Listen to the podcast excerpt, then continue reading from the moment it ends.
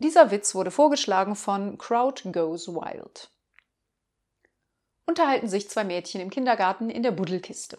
Sagt die eine: Du, meine große Schwester hatte gestern mit ihrem Freund Analsex auf dem Balkon.